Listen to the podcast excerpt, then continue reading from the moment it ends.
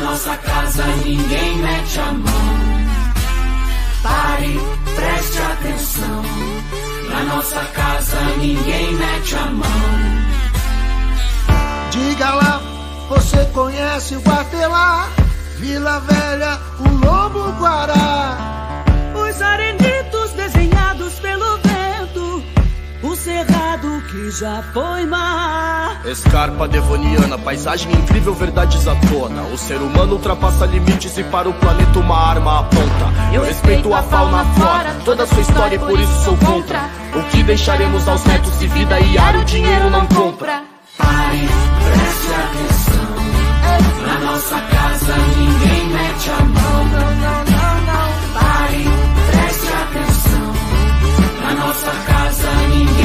Ninguém mete a mão. Esse show ancestral mistura de vida e cura. E o homem bitolado lucrando na monocultura. Menos soja, menos veneno. O mundo é pequeno pra tanta gastura. Natureza milenar. Abre a cabeça pra permacultura. Nossa escarpa, além de ser a única preservada do mundo, tem milhares de ecossistemas cheios de vida. Desde Tamanduá Bandeira a Jaguatirica, rios afluentes e nascentes, terra de araucária. Tira a mão do nosso pulmão, não mate a mata. Pare, preste atenção. Preste atenção. Na nossa casa ninguém mete a mão. Ninguém mete a mão. Pare, preste atenção. Na nossa casa ninguém mete a mão. Ninguém mete a mão. Menino observa, o homem com a serra na mão, Homem com a serra na Destrói a floresta. Deixando sem Vida esse chão que nos resta. E o que nos resta Enfrentar e dizer é enfrentar e dizer não. Deixa o menino brincar, deixa água pura pra ele plantar. Menino merece um mundo melhor, a vida vai continuar. Sapatos brilhantes, terno elegante, aperto de mão como nó de gravata São armas da cara da mata que viram indústria de pasto guitarra. Vocês que destroem a floresta nativa, vocês que impedem ela de ter vida Serão combatidos por nós que estamos aqui, por nós que estamos aqui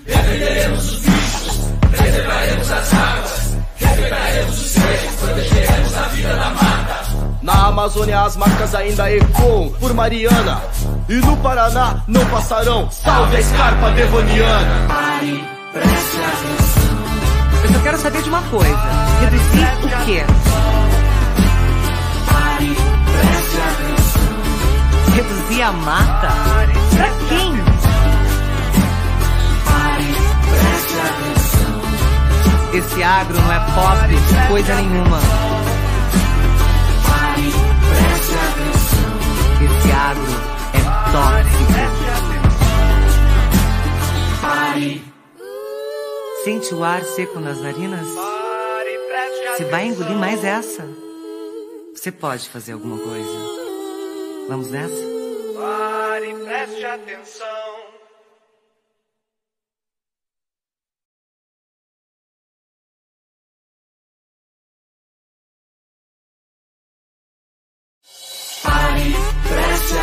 atenção. Na nossa casa ninguém mete a mão. Pare, preste atenção. Na nossa casa ninguém mete a mão. Diga lá, você conhece o Guatelá, Vila Velha, o Lobo Guará.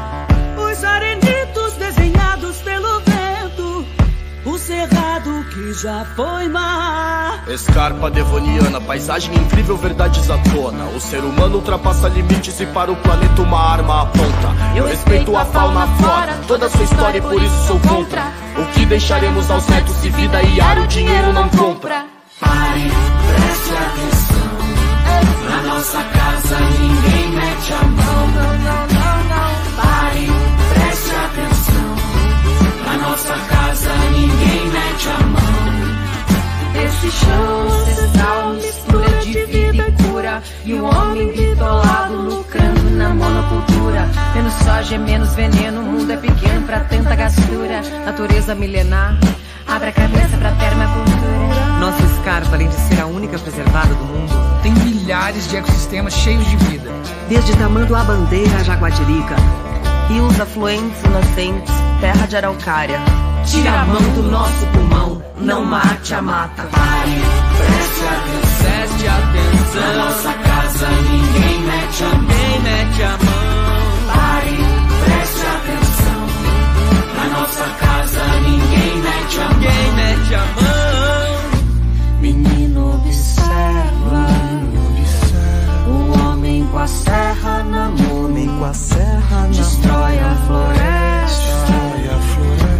Deixando sem vida esse chão. que nos resta, o que nos resta enfrentar e dizer é enfrentar e dizer não. Deixa o menino brincar, deixa água pura pra ele plantar. Menino merece um mundo melhor, pois a vida vai continuar. Sapatos brilhantes, terno elegante, aperto de mão como nó de gravata São armas na cara da mata, que vira indústria de pasto guitarra. Vocês que destroem a floresta nativa, vocês que impedem ela de ter vida Serão combatidos por nós que estamos aqui, por nós que estamos aqui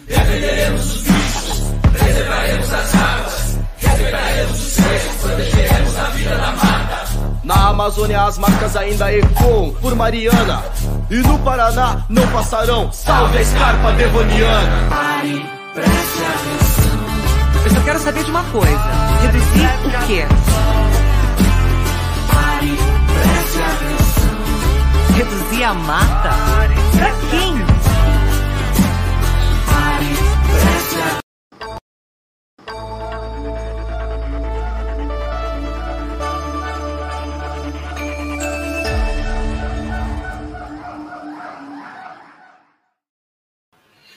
Olá, boa noite aos ouvintes da 95 FM. Está no ar o programa Justiça e Conservação. Você também pode nos acompanhar pelo YouTube do Observatório de Justiça e Conservação e pelo Facebook arroba Justiça Eco.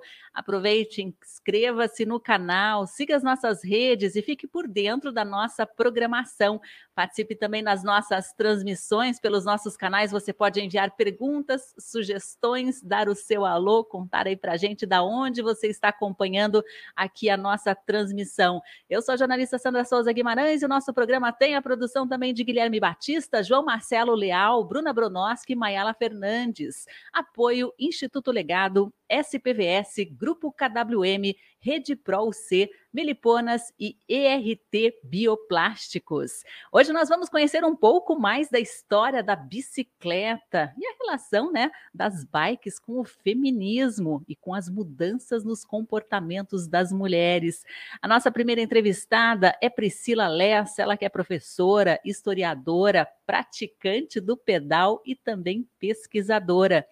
E hoje, na série de entrevistas sobre as reservas particulares do patrimônio natural, nós vamos até o estado do Rio de Janeiro conhecer a RPPN Fazenda Bom Retiro. É a primeira reserva particular do patrimônio natural do estado, uma área de quase 500 hectares aos pés da Serra do Mar e que reúne uma floresta magnífica em estado primitivo. Estado primitivo quer dizer da mesma forma que era antes do Brasil ser descoberto, uma verdadeira maravilha. As entrevistas são parte aí de uma parceria com a Confederação Nacional das RPPNs e toda semana você vai conhecer uma reserva particular diferente e quem são as pessoas por trás da conservação. Hoje aqui o nosso convidado é o Luiz Nelson Faria Cardoso, analista ambiental e gestor em planejamento ambiental da RPPN Fazenda Bom Retiro. Pessoal, fiquem à vontade aí para participar da nossa programação, né? Enviar aí os seus comentários e as suas perguntas pelo nosso chat aqui no nosso canal do YouTube. Você nos encontra facilmente aí, é só dar uma busca Observatório de Justiça e Conservação. O Observatório, inclusive, é uma iniciativa independente, colaborativa, que trabalha pela legalidade, transparência e contra a corrupção na área ambiental desde 2016. Conheça nossos trabalhos, nossos conteúdos, as nossas redes. O nosso site é justiçaeco.com.br. E a transmissão aqui do nosso programa é feita de segunda a sexta-feira, sempre ao vivo, das seis da tarde até às sete horas da noite. Sejam todos muito bem-vindos e eu vou já convidar vocês a conhecer um pouquinho mais da bicicleta. Você sabia que as bikes foram fundamentais para a aceitação, por exemplo, do uso do, de calça entre as mulheres? Quando surgiu no final do século XIX, o ciclismo, o ciclismo não foi assim dividido entre coisa de homem e coisa de mulher, mas os homens levavam vantagem na atividade porque usavam calças, o que era proibido para muitas mulheres na época. E a gente vai conhecer um pouquinho mais né, sobre essas mudanças que a bike providenciou, inclusive foi a primeira forma de locomoção, de mobilidade e de liberdade para as mulheres. Eu vou chamar aqui para conversar com a gente a Priscila Lessa, ela que é historiadora e pesquisadora da história do esporte. Entra aí na nossa, nossa transmissão. Priscila, uma ótima noite para você. Seja bem-vinda aqui ao programa Justiça e Conservação. Obrigada, Sandra. Boa noite. Boa noite para quem está acompanhando a gente. E como é que tá a tua rotina aí? Tá trabalhando muito, pedalando muito? Trabalhando muito e tentando voltar a pedalar bastante também, né? É, a gente passou por essa fase de pandemia, então a gente se conectou novamente também com os esportes na natureza, né? E eu também, além de pedalar agora, estou começando um trabalho muito bacana com uma amiga minha que é personal para realizar um sonho antigo que é correr a pé. Então também estou investindo na corrida. Vamos ver se vai vingar. Espera que sim, né? Vamos ver. Quem sabe ano que vem a gente está conversando e eu vou estar tá me preparando para uma meia maratona. Ó, Olha né? só. E a corrida, inclusive, ela é mais antiga do que a bicicleta, mas isso Justamente. é um tema para um outro programa, né? A história da corrida. Hoje a gente vai conhecer um pouquinho da história da bicicleta, é isso? O que, que você tem aí para nos trazer de curiosidades? Isso, é, ah, essa história é, da relação da, da invenção da bicicleta, da relação dela com os homens, com as cidades, com a cultura, é realmente uma história muito, muito incrível e muito bonita. Então vamos é, imaginar que ela é realmente, como você falou, o primeiro grande meio de locomoção, não só das mulheres, mas dos homens também. Né? Ela é o grande instrumento industrial que vai surgir no final do século XIX e que vai substituir, por exemplo, o uso de cavalos nas cidades. Né? Então, nunca, em nenhum outro momento da história, os homens e as mulheres que puderam andar de bicicleta andaram tão rápido, tão longe, né, com tamanha possibilidade de mobilidade. Isso também acontece, Sandra, no momento, no final do século XIX, em que as pessoas nas grandes cidades, como Londres, Paris, é, São Paulo, enfim, nessas cidades já industrializadas ou em processo de industrialização, buscavam atividades, né, exercícios físicos para melhorar a saúde pela insalubridade das cidades já é, devido às fábricas, é, as, a, a, fumaça, a poluição é, em relação à revolução industrial. Imagine isso há mais de um século atrás já era uma busca dos homens, né? Então, é, toda uma gama de esportes modernos, de exercícios modernos que vão surgir nesse período, surgem muito também por essa busca já, essa inclinação das pessoas por uma vida mais saudável, longe da fumaça, de mais atividade física. E isso influencia uma porção de formas de comportamento, tanto de homens quanto de mulheres. E eu acho que talvez nenhum instrumento, é, ou nenhum esporte, ou nenhum exercício físico tenha influenciado tanto é, o comportamento feminino como a bicicleta, né? As mulheres nunca puderam ir tão longe, tão rápido e tão sozinhas, né, como elas puderam ir a partir da bicicleta. Mas não foi uma caminhada fácil, né? É, a bicicleta ela surge primeiro como uma atividade é, de lazer, de divertimento para homens e mulheres. Depois ela surge como um esporte moderno para os homens e as mulheres vão levar muito tempo para conseguir chegar lá. Veja que a primeira grande competição é, masculina é, de bicicleta foi é, no início do século XX e a primeira grande competição feminina de bicicleta vai ser nos anos 80. A gente tem um vácuo aí de quase 100 anos, né? As mulheres não podiam competir, mas elas começaram desde muito cedo a andar de bicicleta. Né? E isso vai influenciar no comportamento. E rapidamente essa relação é, entre mulheres, bicicleta, direito das mulheres, feministas e feminismos vão surgindo as sufragistas já colaram na bicicleta muito rápido já. No final do século XIX, elas já colaram na bicicleta, né? É, a gente tem uma feminista famosa, Susan Anthony, que vai, é, inclusive, dizer que nenhum, nada, nenhum outro instrumento fez mais pelo feminismo né, e mais pelo sufrágio do que a bicicleta. E isso muda o comportamento das mulheres, porque as mulheres começam a pedalar, elas vão mudar a sua forma de vestir, elas tiram as saias, usam calças, né? Primeiro as pantalones, depois as calças. Elas tiram o espartilho para dar mais conforto, elas vão usando roupas mais leves. Isso também vai transformando o comportamento dela ao longo é, dessa descoberta pela bicicleta. Então, ela, ela é um instrumento mesmo considerado um instrumento de libertação feminina. Né? Então, essa, é, a gente tem até é alguma, A gente tem até algumas fotos aqui antigas, né, que mostram aí, né, algumas mulheres já utilizando. Queria que você comentasse um pouquinho dessas imagens. Pedalar de saia é uma tarefa meio complexa, né? Você sabe que as primeiras mulheres têm um trabalho muito lindo que não fala de bicicleta, que é de um, de um colega, né? É, pesquisador, é, mas que fala de, de futebol, mas para falar de futebol ele vai passar um pouco pela construção do velódromo em São Paulo, né? Porque os primeiros jogos de futebol aconteceram ali. E tem algumas passagens que ele fala também dessa relação das mulheres com as bicicletas e a relação das mulheres com essa mudança de comportamento, quando justamente elas começam a usar as calças compridas. E as mulheres é, chegavam, as que usavam, né? O primeiro uso das calças compridas, chegavam a, a ser perseguidas pela rua, né? Por outros homens, por homens mais velhos, enfim, né? Por uma elite local que não permitiu. Então, nesse começo, mesmo o acesso à bicicleta, que era um instrumento caro, e a essa possibilidade de mudança de comportamento, não foi é, para todas as mulheres, nem o tempo todo, né, nem em todos os espaços. Essa conquista pelos espaços, ela foi muito lenta, né? Ela foi uma luta muito diária, muito, né, muito insistente para que a gente possa che pudesse chegar onde a gente está hoje. É, as corridas aconteciam, por exemplo, no Brasil, em São Paulo, no final do século XIX, início do século XX, as corridas aconteciam no Velódromo de São Paulo, foi o primeiro grande palco do ciclismo nacional e as mulheres vão para assistir muito mais assim como elementos decorativos do que como pessoas atuantes, né? Competir nem pensar, né? Mas do que pessoas atuantes e pessoas que fossem para torcer. Elas, elas, elas é, enfeitavam as arquibancadas, né? De todos os esportes, inclusive dos esportes femininos. Mas algumas mulheres fantásticas, já no final do século XIX, início do XX, vão ousar, vão romper esses paradigmas e vão avançar, né? É, tem mulher é, como Anne é, Londonderry que vai dar uma volta ao mundo de bicicleta, porque ela vai fazer uma aposta com homens, então ela vai se desafiou e vai fazer. Tem uma italiana, Alfonsina Estrada, que vai é, largar uma prova masculina porque queria competir, e mesmo chegando sempre em último e ter sido cortada a prova, ela acaba sendo é, a grande atração desse momento. Então, lentamente, as mulheres vão quebrando esses paradigmas. E o ciclismo feminino ele vai conseguir avançar como esporte a partir dos anos 80 né? É só a partir daí que ele consegue avançar. Mas foi uma luta muito difícil nesse início. Você fala pedalar de saias, né?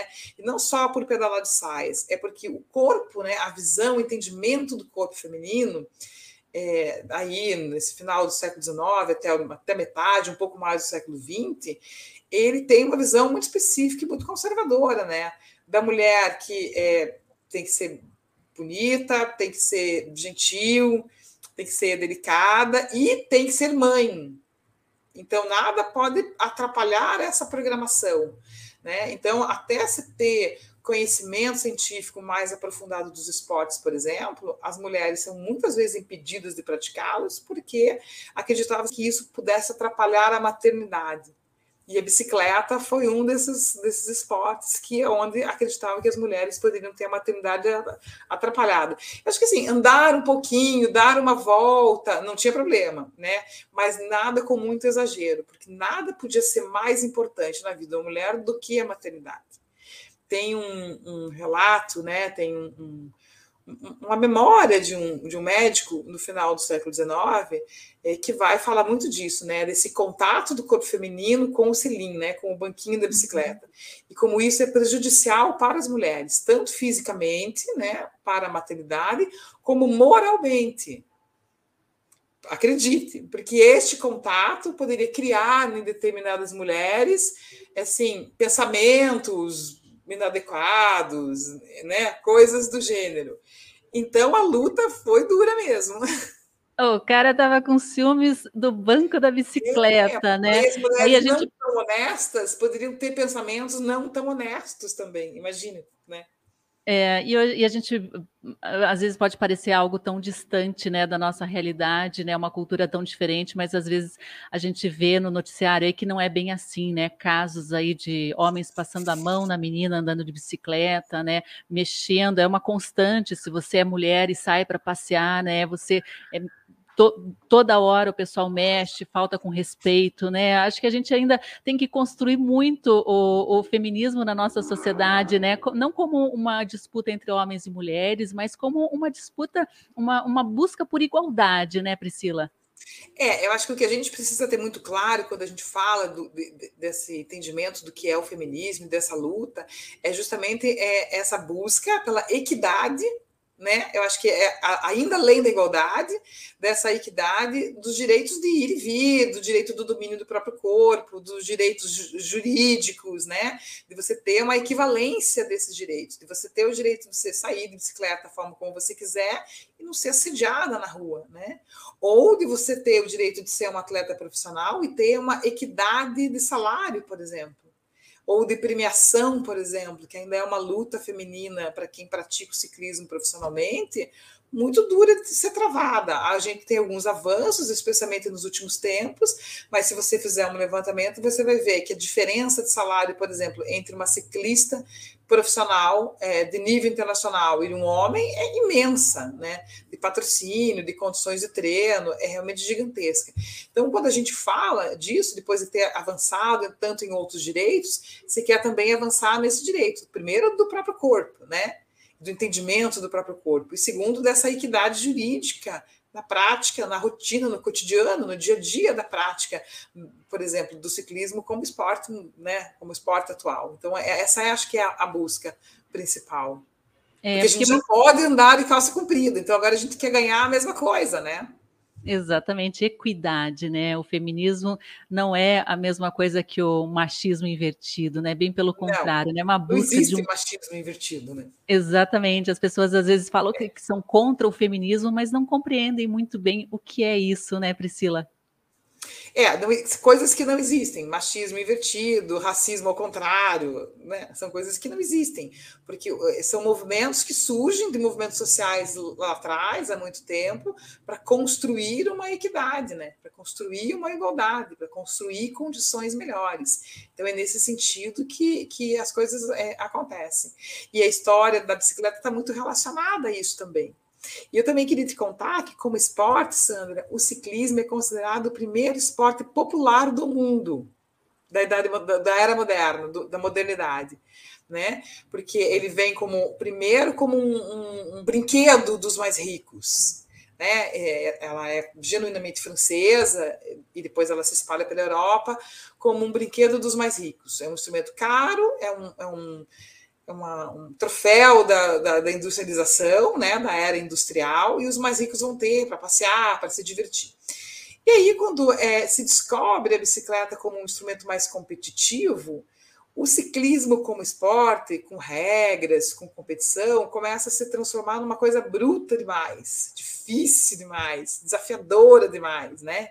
Na Europa eles vão fazer grandes corridas subindo grandes montanhas, com longas distâncias. Aí as elites acho que não dá para elas. Não, né? É um esporte muito bruto, a gente vai se dedicar a outras coisas. Vamos se dedicar ao automobilismo, porque também vem a era dos carros, ao aeromodelismo, porque daí vem os aviões, né? E, e o ciclismo vai se transformando realmente num esporte, numa prática de exercício físico das classes trabalhadoras, né? O, o primeiro vencedor do do Tour de França, a maior corrida de bicicleta do mundo, é um limpador de chaminé. Então, todos vêm oriundos das classes trabalhadoras, né? Isso é muito bacana. E depois, num terceiro momento, ela vai se transformar num meio de transporte da classe trabalhadora, né? É assim, muito muito ainda com muito preconceito em cima, porque na verdade quem anda de bicicleta são os trabalhadores os operários das fábricas, essas pessoas que moram nas vilas e tal. Né? Isso perdura por um bom tempo. E depois dos anos 90, né? e agora, especialmente nesse boom dos últimos, das últimas, dos últimos anos, ela vai se transformar aí sim num instrumento de transporte que ela é de fato sustentável, né, relacionada à questão do bem-estar, da vida moderna, no sentido da saúde, da possibilidade do exercício, da prática de você estar se praticando. É nesse momento que ela se transforma. Mas tem muito preconceito também em cima da bicicleta, até aí os anos 90, como um instrumento da classe trabalhadora não das elites, não das pessoas que vivem nos centros urbanos mais ricos, né? É interessante essa mudança nos últimos tempos também sobre a visão da bicicleta. É, e eu acho que as cidades não se prepararam para essas transformações e para essa evolução da bicicleta, né? É uma dificuldade você pedalar hoje. Imagine, né, o que poderia trazer de benefícios para a saúde, né, para a questão de poluição ambiental, né, para consumo de combustíveis fósseis, dos recursos naturais, né, Priscila? As cidades negligenciaram essa necessidade de uma estruturação para possibilitar o uso maior de bicicleta entre homens, mulheres, crianças, trabalhadores, esportistas, né? Todo mundo é um, é um, é um veículo currículo né, tão universal? É, eu acho que algumas cidades não se prepararam, né? É, eu acho que o uso da bicicleta está muito ligado à cultura também do nascimento dela. Então, ela, ela é um instrumento genuinamente europeu é, e lá se criou uma, uma cultura no entorno, né? É, ela começou a fazer desde muito cedo parte do cotidiano. E aqui a gente não teve essa coisa de uma forma tão efetiva, né? Então, aí, alguns lugares, entre eles, infelizmente, o Brasil, são lugares que não se prepararam realmente. Né? É, e, e, parece que, mesmo com todas as informações que a gente tem, mesmo com todo o conhecimento que a gente tem de causa sobre isso, não é suficiente para que é, existam políticas públicas de Estado, não de governo, que sejam capazes de consolidar essa demanda de uma forma efetiva, né? Então é muito urgente realmente que a gente crie essa, essa esse uso, né? Essa política pública que, que permita o uso cotidiano da bicicleta para inúmeros fins, né? Desde o lazer, para a questão da saúde, mas até a sustentabilidade e o meio de transporte também ligar periferias, áreas industriais com a, as áreas do centro, com os bairros, é fundamental criar né, é, ciclofaixas é, e uma malha cicloviária que gere segurança para as pessoas é fundamental. Transformar a bicicleta num instrumento que possa chegar a mais pessoas pelo exercício físico, né? E fazer da bicicleta um instrumento de esporte eu não sei se também se você sabe, Sandra, o ciclismo é o esporte que mais distribui medalha olímpica no programa olímpico. Eu não, não sei te dizer exatamente o número agora, que sempre me foge esse número, mas são mais de 50 medalhas, contando todas as modalidades entre estrada, mountain bike é, e pista. Então é muito inteligente o país que também no esporte investe no ciclismo. É uma política esportiva super inteligente, né? Que foi o que a Inglaterra fez quando as Olimpíadas foram em Londres, né? E que ganhou assim muitas medalhas na modalidade do ciclismo em todas as, em todas as disciplinas do ciclismo. Então, é também fazer isso, mas isso você precisa fazer desde muito pequeno. Né? Você precisa fazer isso na escola, transformar isso numa atividade que venha da escola. A criança precisa ter esse contato desde muito cedo, porque se a gente não trabalha a base do esporte como política pública, é, é muito difícil trabalhar isso do meio para frente. Então a gente está sempre se debatendo com essas coisas. E para trabalhar isso como esporte, a gente precisa ter bicicleta inserido na nossa cultura de cidade. Eu acho que esse é o grande desafio, primeiro, é inserir a bicicleta dentro da nossa cultura de cidade sabe? É desde as crianças e até à frente. É, o pessoal do Instituto Ambiental Reluz, lá do Espírito Santo, está é, tá comentando aqui que a capital Vitória né, perdeu uma jovem esses dias. Ela era estudante de biologia, chamava-se Luísa, cheia de sonhos, foi atropelada e morta por um motor, uma motorista embriagada. Ela foi solta com uma fiança de 3 mil reais. Renata Bonfim, que está falando lá do Espírito Santo. Renata, muito bem-vinda. E aqui em Curitiba, em várias outras cidades, né, de diversos portes, diversos tamanhos, tem casos, né, de jovens, adultos morrendo, né, frequentemente no meio do trânsito, né? Porque às vezes você precisa enfrentar o trânsito para se locomover de bicicleta. Aqui em Curitiba, por exemplo, muitas pessoas usam as canaletas de ônibus, né? Consideram mais seguras até que as próprias ciclovias em alguns pontos. É, é uma questão de segurança também, é um custo para o Estado, para o município, né? Essas mortes, além do custo para família, né? O custo social que isso ocasiona. É, é, com certeza. A gente é, tem um histórico, inclusive aqui na nossa cidade, muito grande de acidentes e mortes provocadas é, por imprudência do motorista e também, vamos falar, a verdade seja dita, imprudência da própria pessoa que está sobre a bicicleta, né? Então, mas por quê? Porque precisa existir uma política voltada para esse uso.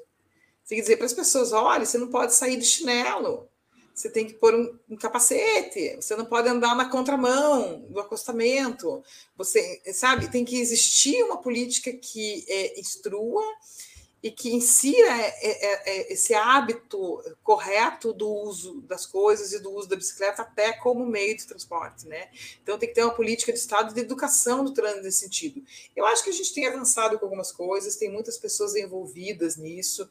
É, eu acho que é, tem pessoas que é, já fizeram parte de, de, governos e que estão em políticas de estados que estão envolvidas nisso. A minha amiga Luísa Simonelli, ela é uma das pessoas que está sempre muito envolvida com a questão do trânsito, da bicicleta. A UFPR tem um núcleo que estuda a questão do ciclismo com o professor Belotto. É, Cíntia Duarte é uma das pessoas, eu inclusive corri com ela, a gente foi colega de pedal, de treino. Ela é uma pessoa que também vem já há muito tempo se consolidando e lutando é, para que se desenvolvam políticas em torno da segurança do ciclista, mas a gente precisa avançar mais, precisa ter punições mais duras, e o ciclista também precisa entender que ele só vai ter mais espaço quando ele se apropriar dos espaços que existem. Então, se existe uma ciclofaixa na, na Rua da Canaleta, como a República Argentina, Padre Agostinho, use a ciclofaixa. Porque se ele não se apropria do espaço que é para ele, não surgirão outros espaços. Né?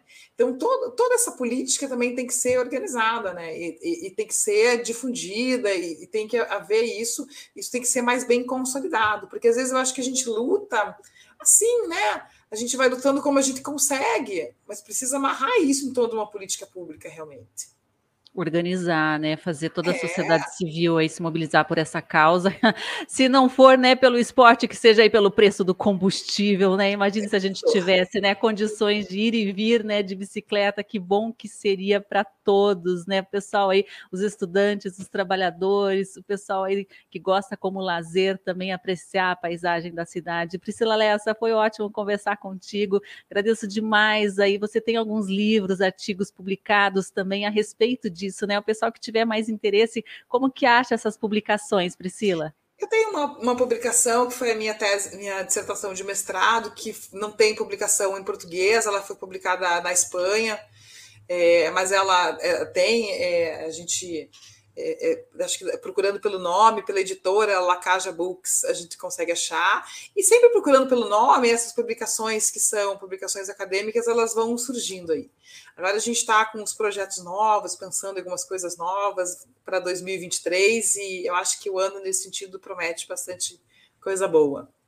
Muito legal. E tem o Velo Foods ainda, como é que está o empreendimento? Tem, tem, o Velo, a Velo Foods ela nasceu é, na pandemia, né? A gente, é, a pandemia começou, a gente, eu estava fazendo ainda o doutorado e o Glaucio, meu marido, tem um escritório de eventos, né? E, eventos corporativos, feiras corporativas, feiras de negócios, e foi a primeira coisa que parou, né? Foram esses grandes eventos. Mas a gente nunca imaginava, a gente imaginava assim, ah, daqui a um mês volta, daqui a dois meses, ah, até o final, do, até o começo do segundo semestre. E aí a coisa não aconteceu, e um dia a gente foi, ele foi andar de bicicleta, estava, ai, vou dar uma esparecida, e parou nesse lugar onde hoje é Velo, que já era um lugar, assim, onde as pessoas paravam porque tinha uma torneira, e daí as pessoas paravam para encher a caramanhola, a garrafinha e tal. E aí ele voltou com essa coisa, ai, vamos abrir um negócio ali para passar essa fase, um café para atender a galera. E aí daí nasceu a Velo, né? Que é, um, é uma espécie de uma base, né? De um, de um ponto de apoio, de uma base, é, um café onde a pessoa pode chegar, descansa, toma café, come brunch, toma suco, senta, se joga na rede, se joga nas almofadas, faz aquela resenha depois do pedal, sabe? Vai de carro, deixa o carro lá, pedala, aí os corredores também vão. E foi uma experiência muito legal, assim, porque trouxe pessoas incríveis, foi sensacional mesmo. Ela a tá galera lá. do pedal é muito gente boa, né? Olha aí. a galera da corrida também, né? É, também é muito gente boa. E, e, a quantidade de pessoas que correm assim, é, fora da área da cidade urbana, eu fiquei muito impressionada, assim, sabe? Muita gente realmente correndo e, e pedalando e tudo. Então foi uma experiência que trouxe pessoas realmente incríveis ali para gente. Vão visitar a gente lá. Sim, dá um endereço aí para quem é aqui da região de Curitiba. Ela fica na colônia Dom Pedro, é, na rua Vicente Nalepa, é, entrando, vem pela rodovia, entrando pela Gans, bem no contorno ali do Poço Guarani, entra para a estrada de chão e vai seguir reto pela principal durante 5 quilômetros, sai na frente. Não tem erro. 5 quilômetros de bicicleta é rapidinho. 5 quilômetros, tem gente para ir fazendo 150. Priscila, valeu aí a conversa, ótimo te ver, né? Saber um pouquinho mais aí da história da bicicleta em relação também com a construção cultural, né, do feminismo, muito bacana mesmo, coisas que a gente às vezes não imagina e imagino. é muito bom a gente conversar com alguém como você. Valeu, Priscila, muito obrigada. Obrigada, Sandra, um beijo, um beijo para todo mundo, boa noite para vocês. Uma ótima noite, até mais. Ó, pessoal que tiver curiosidade aí, siga @velofoods também, que tem muitas postagens interessantes a respeito da bike bike, da bicicleta. E agora eu te convido para ir comigo até o Rio de Janeiro. Nós vamos ao Santuário da Vida Silvestre, reserva particular do patrimônio natural, a Fazenda Bom Retiro. É um lugar no meio da Mata Atlântica, um lugar muito especial para você se conectar com a natureza, viver a sua essência. Essa entrevista que a gente vai trazer agora faz parte de uma parceria com a Confederação Nacional das Reservas Particulares do Patrimônio Natural, né? Cada semana a gente vai conhecer um lugar diferente, né? Uma reserva privada diferente, né? Em biomas também diferentes. Esse aqui que a gente vai conversar hoje é na Mata Atlântica. E a gente vai conhecer também quem são as pessoas, a história por trás da decisão de conservar uma área particular para todo o sempre. A Reserva Bom Retiro né, tem cerca de 500 hectares de florestas primárias, também em estágio de regeneração. É uma unidade de conservação criada e mantida pela iniciativa privada. Fica em Aldeia Velha, na divisa dos municípios Casimiro de Abreu e Silva Jardim, no Rio de Janeiro. Inclusive, ó, foi a primeira reserva particular do patrimônio natal do estado do Rio de Janeiro. Foi criado lá na década de 90. E a gente vai conhecer um pouquinho mais dessa história. Hoje eu vou chamar aqui para conversar com a gente o Luiz Nelson Faria Cardoso, ele que é analista ambiental, gestor em planejamento ambiental e foi uma voz decisiva na criação dessa RPPN aos pés da Serra do Mar. Luiz Nelson, seja bem-vindo aqui ao programa Justiça e Conservação. Não está por aí ainda? Vamos tentar aqui conectar com o Luiz Nelson. Acho que ele não conseguiu aqui. Deixa eu ver se ele se perdeu. Pessoal, fiquem aí na espera, que acho que o Luiz aqui não conseguiu se conectar. Deixa eu mandar aqui de novo o link para ele. Ele estava, inclusive, numa região lá é, que tem um sinalzinho meio complicado aí de internet, mas a gente fez alguns testes e deu certo. Talvez seja isso. Vamos chamar aqui o Luiz Nelson para participar. Enquanto isso, eu vou dar alguns recados. Olha só esse visual aí da Fazenda Bom Retiro. Inclusive, é um refúgio para animais extremamente ameaçados, como o próprio mico-leão dourado. Olha só. A Renata Bacelar está aqui, né? Salve, amigo irmão Luiz Nelson, precursor na defesa da natureza. RPPN Bom Retiro na área. Forte abraço. Instituto Ambiental Reluz, 500 hectares. Que lindeza, né? Vamos colocar um pouquinho mais as imagens, inclusive, né? Essa RPPN Fazenda Bom Retiro é uma grande produtora de água. Você sabia que as florestas bem conservadas, elas são verdadeiras fábricas de água. Vamos ver aqui se a gente consegue conectar aqui o Luiz Nelson. Acho que tivemos algum problema. Vou pedir aqui para o Guilherme, que está me auxiliando, ligar para ele. Guilherme, vamos tentar ligar aqui. Esperem aí. Acho que vamos colocar aqui o nosso. Só um pouquinho, pessoal, que eu estou tentando resolver aqui. Tivemos um probleminha de contato aqui com o Luiz Nelson. A gente já, mas a gente já resolve. Nosso programa ele é transmitido ao vivo, né? Então, às vezes a gente passa por alguns percalços aqui na transmissão. Acho que eu vou tentar aqui.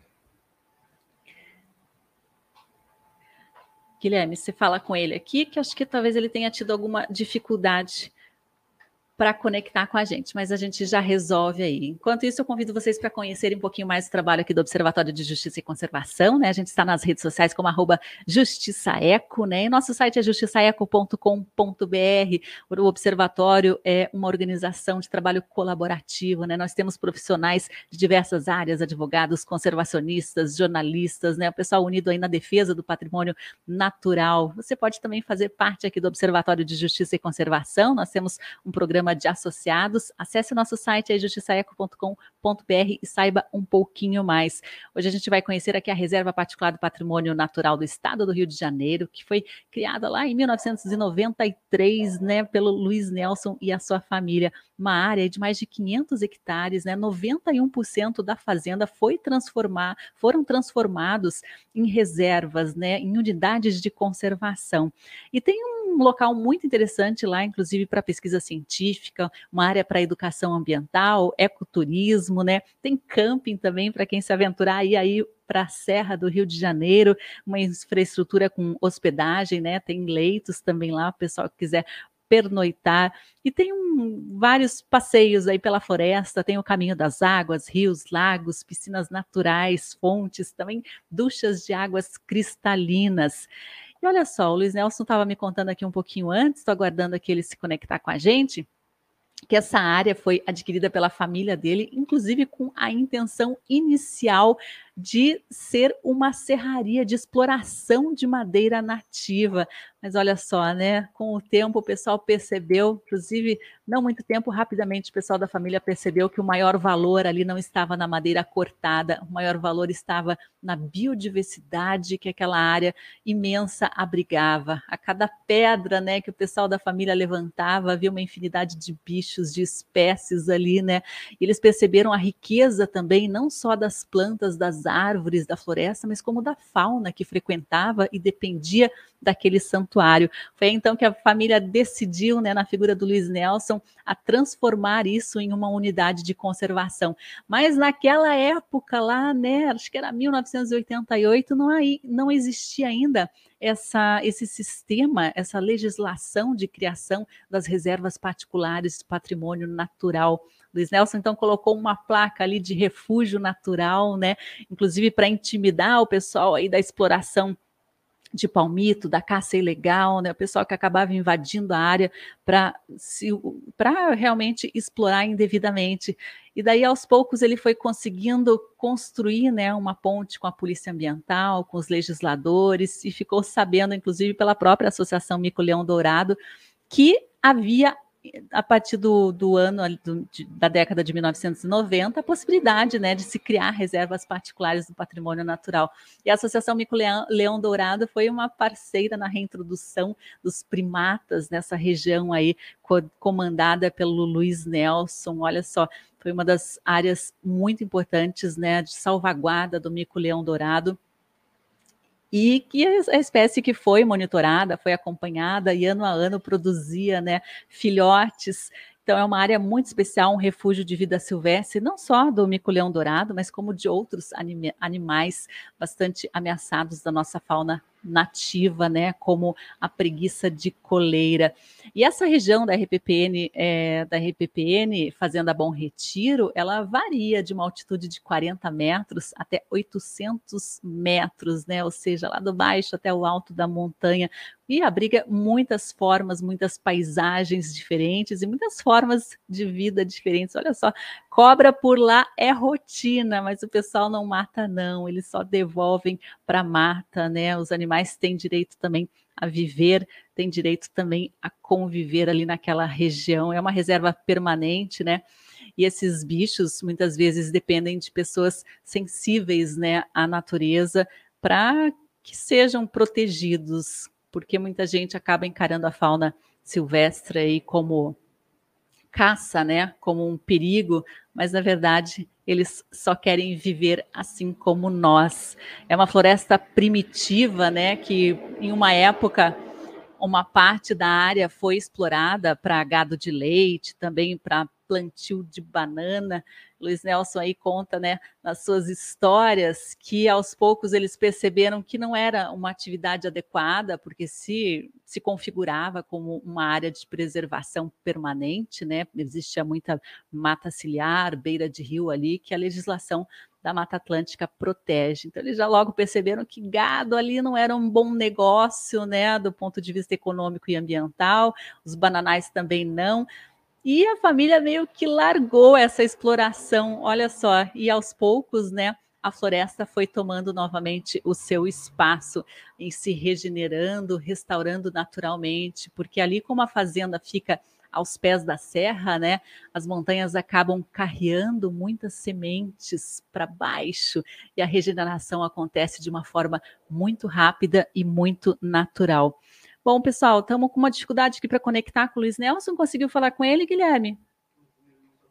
Ele não está conseguindo se conectar. A gente talvez tenha sido o sinal da internet, que essas, esses pés de serra aí, às vezes a internet deixa a desejar, mas não tem problema. Se a gente não conseguir falar com o Luiz Nelson hoje, a gente tenta conectar com ele outro dia. Vamos ver se a gente consegue aqui. Vamos ver aqui. Guilherme, você tem alguma sugestão aqui para a gente tentar conectar com ele? Não, ele não está conseguindo entrar porque Ah, eu acho que ele teve um problema com, a, com o equipamento. Vamos ver aqui. Bom, que pena que tinha. O Luiz Nelson tem tantas histórias para contar para a gente, né? Essa é uma série de entrevistas aí, mas ao vivo a gente às vezes está sujeito a esse tipo de problemas, né? A gente depende de sinal de internet e também de equipamentos, e nem sempre essas áreas mais distantes dos centros urbanos né, dão as condições técnicas necessárias estava comentando aí um pouquinho da história né, da fazenda, mas eu vou deixar mais detalhes para o Luiz Nelson em uma outra oportunidade de comentar com a gente. Temos algumas participações aqui. O Geoparque Costões e Lagunas do Rio de Janeiro está com a gente aqui, dando um salve especial para o Nelson e para a Fazenda a RPPN Bom Retiro. Obrigada, pessoal aí dos Geoparques. Uma pena que a gente está com um probleminha de conexão aqui. O Instituto Ambiental Reluz dizendo aí obrigada ao Justiça e Conservação por divulgar iniciativas construtivas, afirmativas da vida. A sociedade precisa saber que tem poder para, para inferir na realidade rumo à sociedade sustentável. E a gente está trazendo aqui essa série de, de entrevistas para falar justamente né, sobre as pessoas que estão por trás da conservação no nosso país. Pode gente não conseguiu um contato com o Luiz Nelson, mas eu vou chamar aqui para conversar com a gente o Ângelo Simões, que também é um RPPnista, né, proprietário de uma reserva particular do patrimônio natural. Ele está aí participando da diretoria de comunicação da Confederação. Ângelo, vou te chamar para conversar aqui com a gente, para adiantar as próximas entrevistas também, as nossas próximas pautas. Seja bem-vindo aqui, Ângelo. Olá, Sandra, vim salvar você.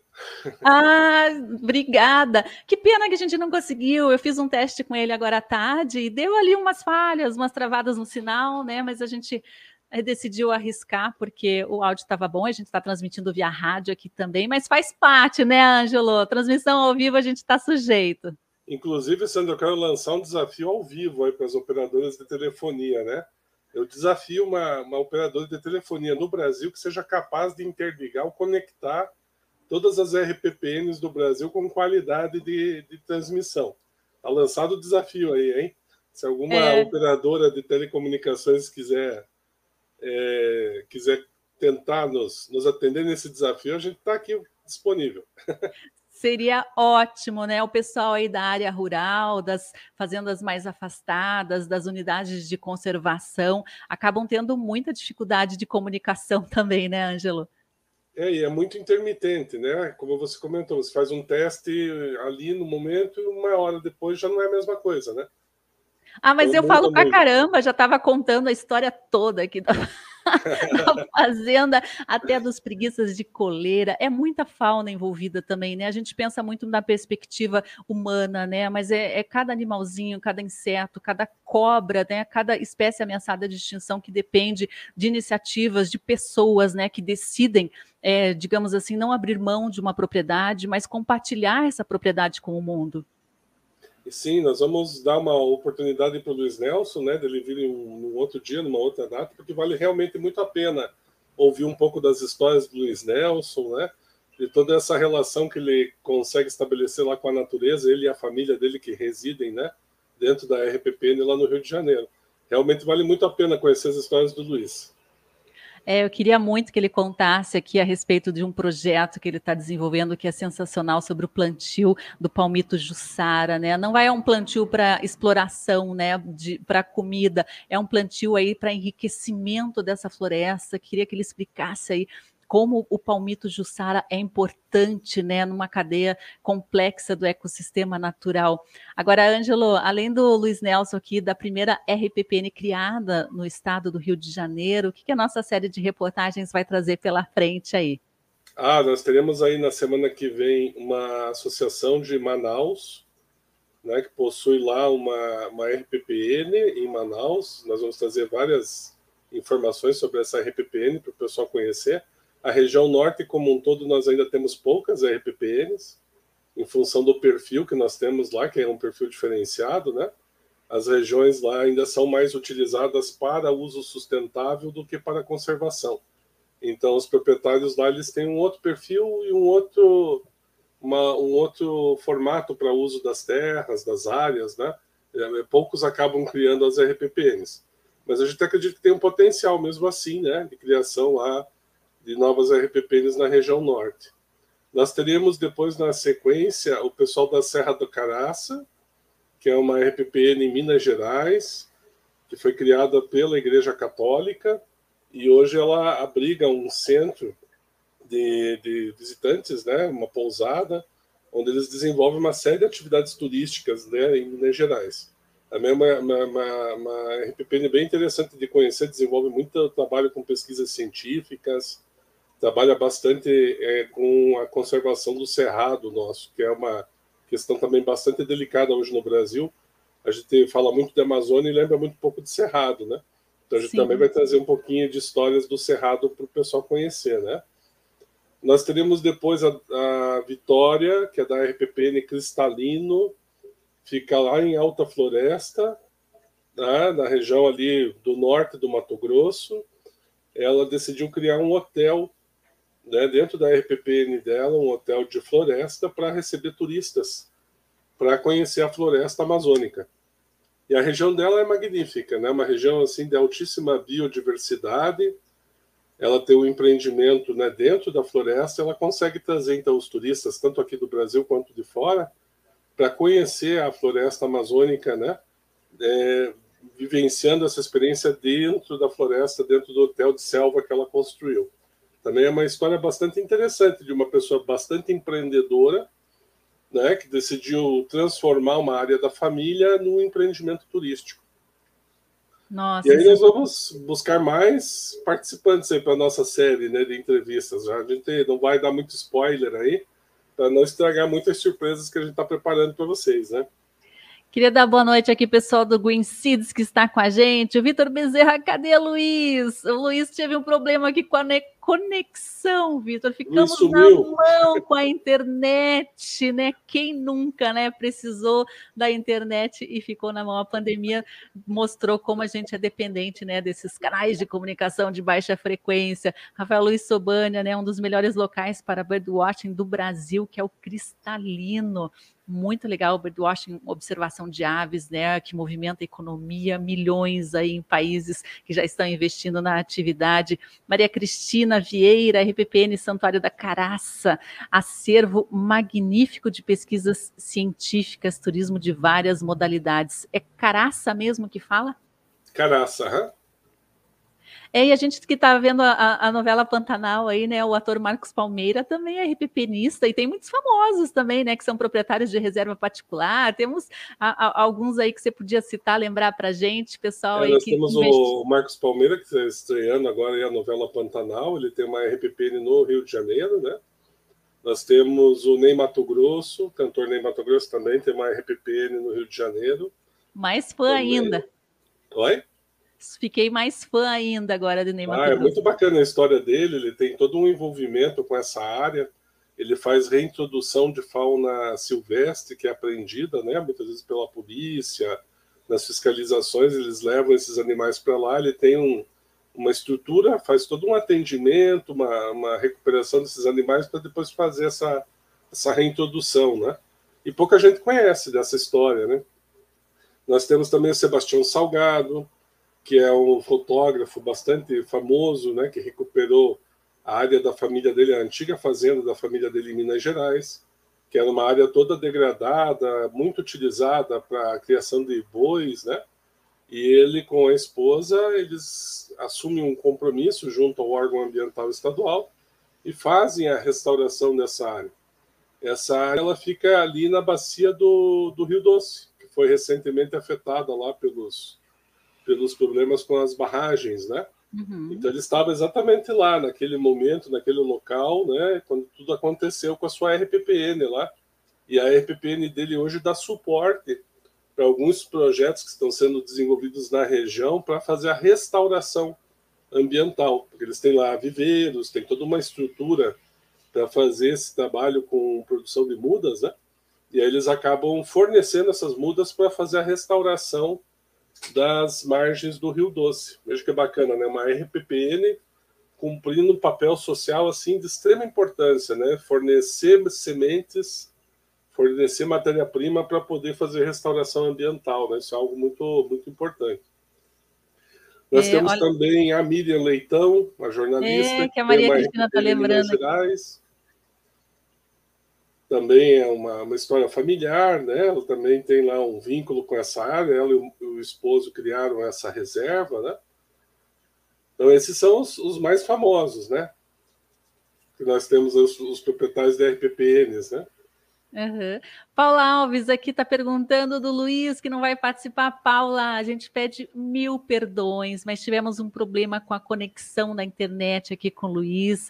Deu algum bug aí, a gente não conseguiu conectar lo mas olha só, a entrevista está mantida, a gente vai reagendar e ele vai trazer muitas histórias aqui a respeito da RPPN Bom Retiro no Rio de Janeiro. Inclusive, ele vai contar sobre a descoberta de novas espécies, né? Uma espécie que nunca havia sido catalogada de bromélia, que foi registrada lá na área dele. Ele vai contar também sobre um caramujo, um molusco, não sei bem exatamente, ele que tem os detalhes, que estava considerado extinto e foi encontrado lá na RBPN Bom Retiro. Luiz Nelson vai voltar aqui a conversar com a gente. Fiquem tranquilos, peço realmente desculpas, né? Mas é, problemas técnicos que às vezes fogem ao nosso controle. Mas o Ângelo está adiantando aqui um pouquinho a respeito das reservas particulares, né? Algumas que virão, terão seus representantes aqui no programa Justiça e Conservação e outros que ele está citando aqui entre os famosos, né, Ângelo? É muita gente, é uma família de todas as partes, né? De todas as formas, de todas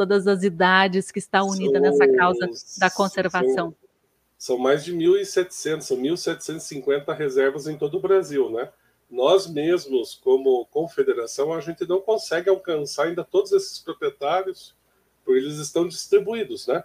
Por todo o país, em diferentes biomas, em diferentes lugares e muito muito isolado muitas vezes, né? Sem essa possibilidade de uma conexão, de uma comunicação para poder fazer essa integração conosco aqui nos, nos centros urbanos, né?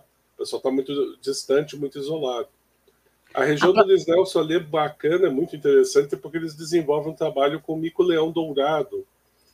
Então, o próprio Luiz Nelson já recebeu na, na, na RPPN dele, né, casais de mico-leão dourado, para fazer o repovoamento das matas, para contribuir na recuperação dessa espécie. Existe um projeto muito bacana ali, para a conservação do bico-leão dourado, e eles envolvem essas áreas que sobraram, que são as últimas áreas originais onde esses, essas espécies sobreviveram, né?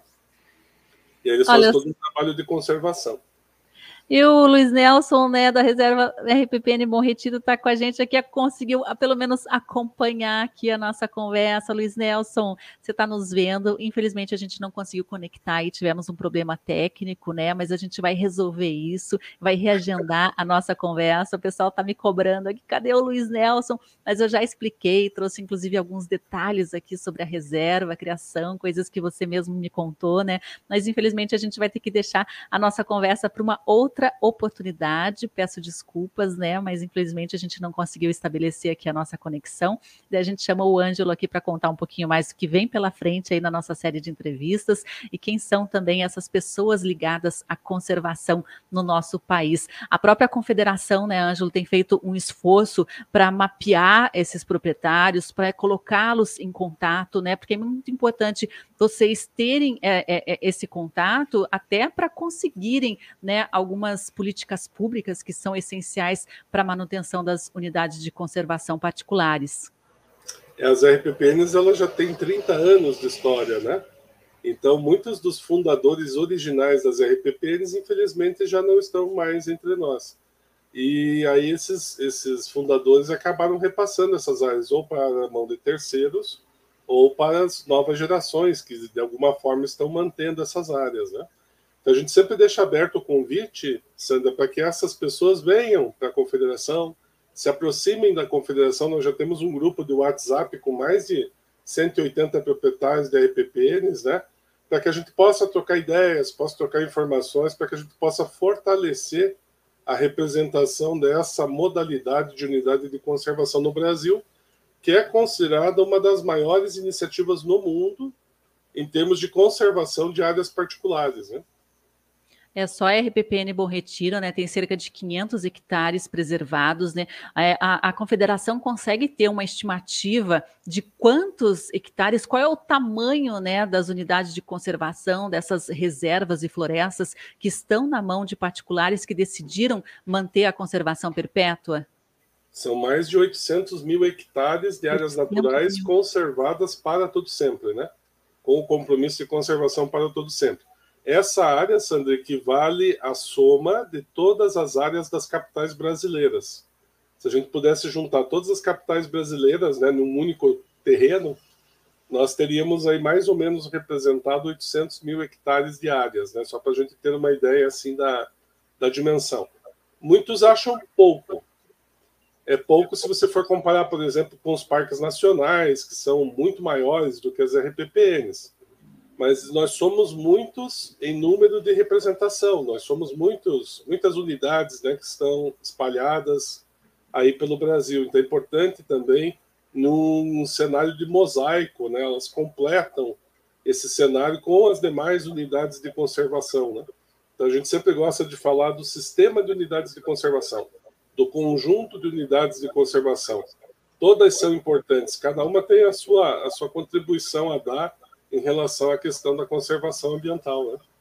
É, olha só, reserva Bom Retiro aí, o Luiz Nelson, que estava previsto para conversar com a gente, infelizmente não conseguiu participar aqui devido à conexão, né? Tá dizendo aí, ó, Ângelo sempre salvando, tenho o maior orgulho em ser o seu amigo. Tá dando um salve aí para Paula, né, que teve a honra de conhecer o Luiz Nelson já. Ela comenta que a RPPN, a Reserva Bom Retiro, é linda e a Maria Cristina Vieira, né, na RPPN Bom Retiro, eu tive a honra, a honra de ver uma das mais lindas florestas de Mata Atlântica, parecida com a mata primária. Inclusive, há né, trechos de mata primitiva, mata como o Brasil tinha antes do descobrimento, digamos assim, né, Ângelo? É muito é importante. Raro, né?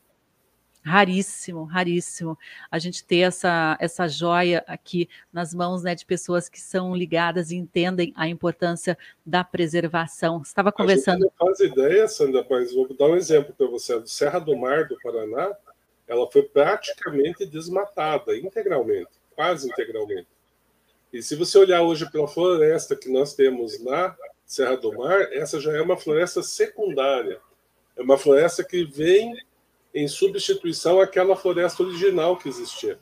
Olha o nosso poder de destruição, né? Sim. Nós levamos abaixo uma floresta inteira, graças ao poder da natureza, ela se reestabeleceu. Lógico que não consegue se restabelecer na mesma condição, mas ela se restabeleceu e está aí, é uma floresta hoje. Né? Então, quando a gente olha para essa floresta, a gente tem que imaginar que já é uma floresta que se recuperou de uma agressão que sofreu, né? É, e o Luiz Nelson mantém uma floresta, uma parte dela original, né? Como era, como sempre deveria ter sido mantida. Agora você falou, né, é, Ângelo, dessa importância aí é, de um mosaico, né? De criar-se corredores né, de biodiversidade, porque o Brasil tem unidade de conservação federal, estadual, municipal e tem essas reservas particulares. É muito importante, né, que as pessoas saibam, reconheçam e valorizem. Eu valorizo muito, a gente aqui do Observatório também valoriza demais e agradece a todos os RPPnistas, né, por tomarem essa decisão que vai ser muito importante para as próximas gerações aí para os nossos filhos, os nossos netos, os nossos bisnetos, quem sabe, né, Angelo? Muito obrigada a todos aí.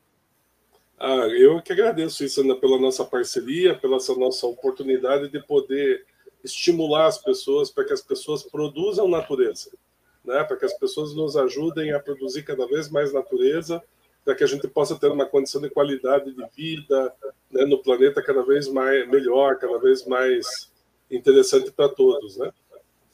É, dá um alô aqui para o Elvésio Rodrigues Pereira Filho, né, da RPPN Alto da Boa Vista, em Minas Gerais, que está com a gente. Seja sempre Temos muito Temos que trazer o Elvésio aqui também, viu? O Elvésio também é das antigas. Muito legal. Pessoal, eu agradeço demais aí a presença de todos, né? Gostaria de convidá-los para se inscreverem aqui no canal do Observatório de Justiça e Conservação. A gente traz diariamente, ao vivo, né? Às vezes com alguns intercalços, aqui a nossa programação voltada à justiça social, ao meio ambiente e à cidadania, que acho que está tudo conectado. Inscrevam-se no canal e assim vocês ficam sabendo também da nossa programação, recebem um aviso aí quando o nosso programa começar. Muito obrigada, Ângelo. Muito obrigada ao Luiz Nelson pela disponibilidade. Vamos reagir reagendar. Obrigada a todos também que participaram. Peço desculpas aí pelo problema técnico aos ouvintes da 95 FM, mas faz parte, né? A gente está ao vivo e eu convido também vocês para se inscreverem e participarem aqui das nossas transmissões. Uma ótima noite, Ângelo. Uma ótima noite a todos os RPPnistas e as pessoas que estão nos acompanhando aqui pela internet ou pela rádio. Um abraço e até breve, Ângelo. Até mais. Até breve, Sandra. Obrigado. Tchau, tchau. A gente fica por aqui. Eu devolvo aí o sinal, a 95 FM de Curitiba. Amanhã a gente volta às 6 horas da tarde. Até lá.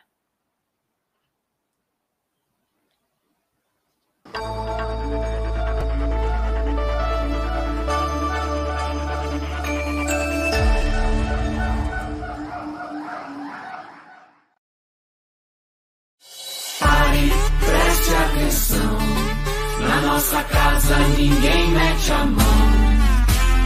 Pare, preste atenção. Na nossa casa ninguém mete a mão. Diga lá, você conhece o Guatelá? Vila Velha, o Lobo Guará.